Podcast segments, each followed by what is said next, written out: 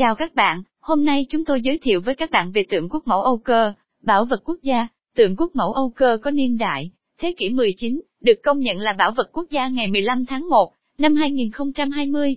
Tượng được tại khu di tích đền mẫu Âu Cơ, xã Hiền Lương, huyện Hạ Hòa, tỉnh Phú Thọ.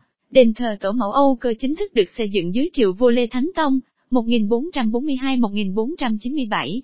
Thần tích của đền ghi lại rằng, ngôi đền nằm ẩn dưới gốc đa cổ thụ, mặt quay về hướng chính nam, bên tả có giếng loan, bên hữu có giếng phượng, phía trước có núi giác đẹp như một án thư, sau lưng sông Hồng uốn khúc như rồng thiên bao bọc. Tượng quốc mẫu Âu cơ có chiều cao lên đến 0.93 mét đặt trên ngai vị, hai tay đặt lên đầu gối, chân đi hài cong, đầu đội mũ lấp lánh kim cương.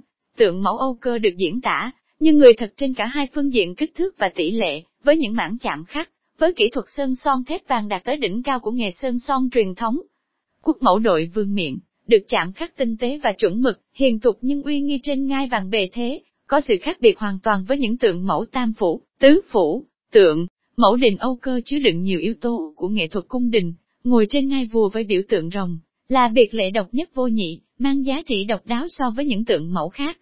Những yếu tố của đạo, Phật, nho trên pho tượng, cũng thể hiện đặc điểm tín ngưỡng tôn giáo Việt Nam với sự song hành của ba tôn giáo. Cảm ơn các bạn đã theo dõi, hãy like và share nếu thấy thông tin hữu ích nhé. Hẹn gặp lại các bạn ở những clip sau.